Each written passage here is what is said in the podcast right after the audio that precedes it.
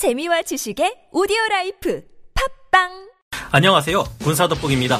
우리가 가장 흔하게 보고 있는 미 해군의 10만 톤급 항공모함 전단은 그 규모가 엄청난 만큼 이들이 소모하는 무장이나 연료, 물, 식량 등이 엄청날 것을 예상해 볼 수 있습니다. 그리고 이러한 점은 영국이 자랑하는 경하 배수량 6만 5천 톤을 자랑하는 퀸 엘리자베스급 항공모함 전단 또한 마찬가지인데요. 각국의 거대한 항모 전단은 대양에서 작전을 수행하는 데 있어 소모되는 각종 물자를 공급해주는 군수 지원함의 존재가 필수입니다. 그런데 놀랍게도 미국 다음가는 대규모 전력을 자랑하는 영국의 퀸 엘리자베스급 항공모함 전단에 해상 보급을 책임지는 것은 미 한국의 대우조선에서 만들어진 한 함정이라고 하는데요. 우리가 앞으로 건조해 운용할 것이라는 한국형 항공모함 CVX 전단에 있어서도 이런 군수 지원함의 존재는 가장 중요한 핵심 요소입니다. 한국에서 만들어져 영국의 퀸 엘리자베스급 항공모함의 군수 지원을 책임지는 함정의 정체는 무엇이고 우리 CVX 항공모함 전단의 보급을 책임지는 함정의 존재는 무엇일까요? 그리고 이런 군수 지원함들의 도움으로 인해 우리 항모 전단의 힘은 얼마나 더 강해질 수 있을까요? 지금부터 알아보겠습니다. 전문가는 아니지만 해당 분야의 정보를 조사 정리했습니다. 본의 아니게 틀린 부분이 있을 수 있다는 점 양해해 주시면 감사하겠습니다. 영국 퀸 엘리자베스급 항공모함 전단이 한국에서 만든 군수 지원함을 운용하게 된 이유 타이드급은 영국 함대 보급을 담당하는 고속 함대 급유함으로 영국 보조 전대 소속의 함선입니다.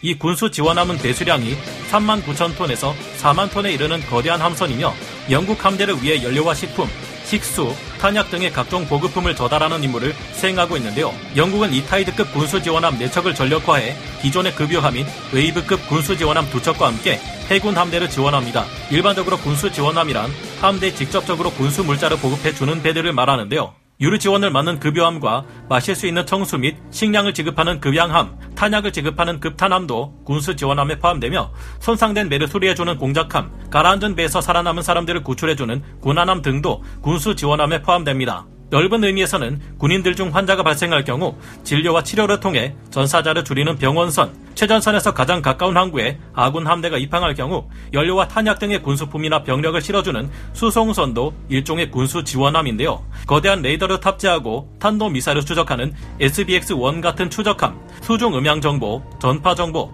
해양 환경 정보 등의 다양한 정보를 수집하는 정보 수집함도 군수 지원함에 속합니다. 우리 해군의 해군 정보단에서 운용하는 해양 정보함 또한 여기에 속하는데요. 이 밖에도 함대 기함 역할을 맡는 지휘함도 포함되는데 미 해군 제7함대의 블루릿지, 제6함대의 마운트 휘트니가 이런 지휘함입니다. 이외에도 각종 연구용 선박들이나 항구에서 운용되는 예인선들, 빠지선들, 크레인선들도 군수 지원함에 포함되는 것들입니다. 해상에서 작전 도중 군수 지원을 담당하는 이 함선들은 급유, 급탄, 급양의 모든 기능을 하나의 함선에 통합하는 경향이 강해지고 있는데요. 이렇게 하는 이유는 애매한 크기를 가진 보급함 세 척을 각각 따로 불러 보급을 받는 것보다 거대한 하나의 군수 지원함을 통해 보급받는 것이 연비 면에서나 예산 면에서나 더욱 효율이 높기 때문입니다. 영국의 타이드급 군수 지원함은 영국의 방위 산업체인 BMT 디펜스 서비스에서 디자인했고 우리 한국의 대우조선 해양에서 건조했는데요. 2012년 영국은 7억 5천만 달러의 금액으로 4척의 타이드급 군수 지원함을 계약했고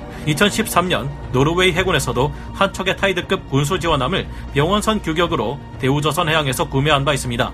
우리 한국에서 만들어진 타이드급 군수 지원함은 BMT 서비스에서 개발한 고효율의 하이브리드 추진 체계를 적용해 한번 급유로 33,700km의 거리를 이동할 수 있는데요. 시속 26.8노트의 빠른 속도를 갖추고 있어 고속으로 이동하는 전투함대를 따라다니며 지원하는 것이 가능합니다. 영국이 이처럼 자국의 보급함을 한국에 맡긴 이유는 한국의 인건비가 저렴한 이유도 있지만 경쟁적인 가격으로 입찰할 수 있는 거대한 산업 기반을 가지고 있기 때문이었습니다.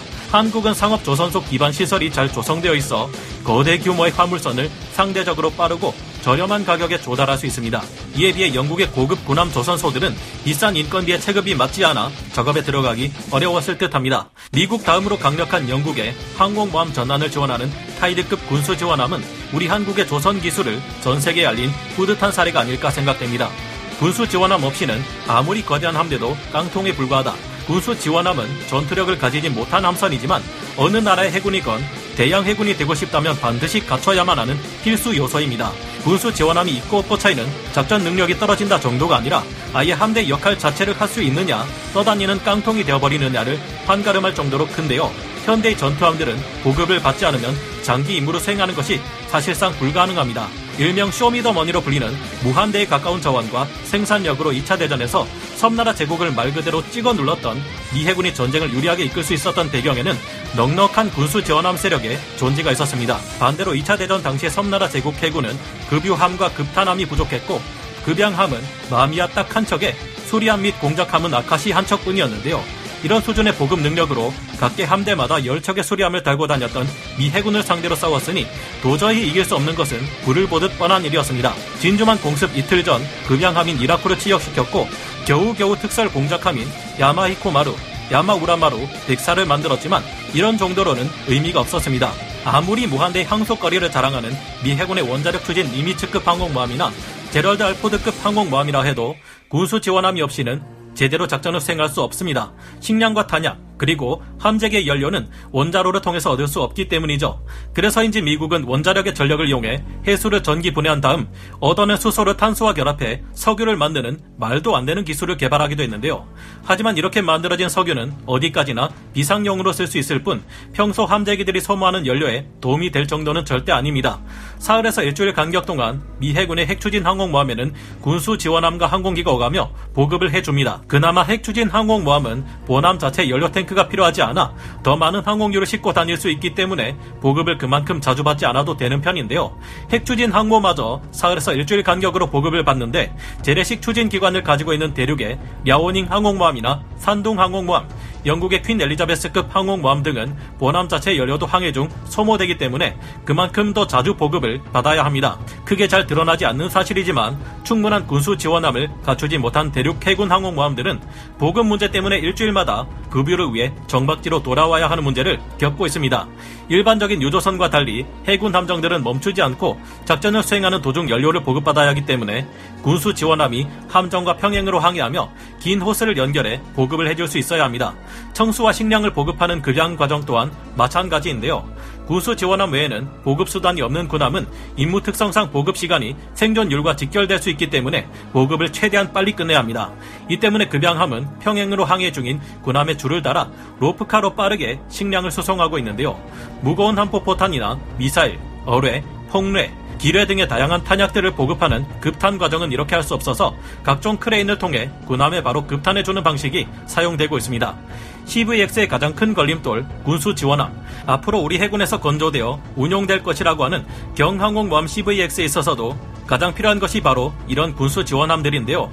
우리 해군에서는 함대 보급을 담당하기 위해 길이 134m, 경하 배수량 4,200톤급의 천지급 군수 지원함과 함께 길이 190m, 만재 배수량 2만 3천톤급의 소양급 군수 지원함을 운용하고 있습니다. 천지급 군수 지원함은 자함이 사용하는 물자 이외에 보급 물자 4,800여 톤을 적재할 수 있고 비행 갑판을 갖추고 있어 헬기를 통한 보급도 해줄 수 있습니다. 독담 취역 이전까지 우리 해군에서 가장 크고 무거운 함정이자 가장 오랫동안 항해가 가능한 함정이었던 천지급 군수 지원함은 연료를 4,200톤 이상 탑재할 수 있는데 이 연료를 자신만 소모할 경우 평시를 기준으로 제급이 없이 지구를 무려 5바퀴 반이나 돌 수 있다고 합니다. 이보다 더 큰 소형급 군수 지원함의 보급 물자 적재 능력은 1만 1,050톤이나 되며 천지급 군수 지원함보다 적재 능력이 2.3배 이상 커졌습니다. 소양급 군수 지원함은 기동 전란에 대한 원해 작전 지원이 가능하고 수리 및 의료 지원 기능도 수행할 수 있습니다. 최대 속력 시속 24노트, 즉 시속 44km로 항해 가능한데요. 보급 물자를 컨테이너에 넣은 채로 군함에 직접 실을 수 있어 보급 물자 적재 속도를 높였고 비행갑판과 헬기 경납고를 갖추고 있어 헬기를 이용한 수직 보급 및 병력 이송이 가능합니다. 우리 해군은 현재 세 척의 천지급 군수 지원함을 갖추고 있으며 한 척의 소형급 군수 지원함을 갖추고 있는데요. 2021-2025 국방 중기 계획에 따르면 노후화된 천지급 군수 지원함의 첫 번째 함인 AOE-57 천지함을 대체하기 위해 소양급 2번함을 건조할 예정입니다. 가까운 시일 내에 천지급 두 척과 소양급 두 척으로 군수 지원함이 구성될 예정인데요. 하지만 앞으로 항모를 운용하기 위해서는 이 정도의 군수 지원함 전력으로는 크게 부족하다고 합니다. 항모를 운용하고 싶다면 군수 지원함의 함선 수가 적어도 6대에서 7대 이상은 되어야 하는데요. 소양급 2번함 이후 후속함은 확정되지 않았으나 다행히 추가 건조 가능성은 높은 편이라고 합니다. 과거 우리 해군은 북쪽의 미사일 도발 때문에 세종대왕급 구축함 두 척이 서해에 장기간 전개되어 있었는데요. 이 두 척의 함정이 사용하는 연료와 식량을 보급하기 위해 당시 유일하게 보유하고 있던 천지급 군수 지원함 세 척 중 두 척을 투입했습니다. 문제는 이렇게 되자 다른 함정들이 해상 보급을 받는데 큰 차질을 겪었다는 점인데요. 2차 대전 시기 군수 지원함이 부족해 미군과의 전투에서 크게 곤욕을 치렀던 섬나라 제국 해군이나 군수 지원함이 없어 일주일마다 정박지로 돌아와야 하는 대륙 항모 전란의 전 철을 받지 않으려면 우리 군도 항모의 운영을 위해 6대에서 7대의 군수 지원함을 확보하게 되기를 바라봅니다. 오늘 군사 돋보기 여기서 마치고요. 다음 시간에 다시 돌아오겠습니다. 감사합니다. 영상을 재밌게 보셨다면 구독, 좋아요, 알림 설정 부탁드리겠습니다.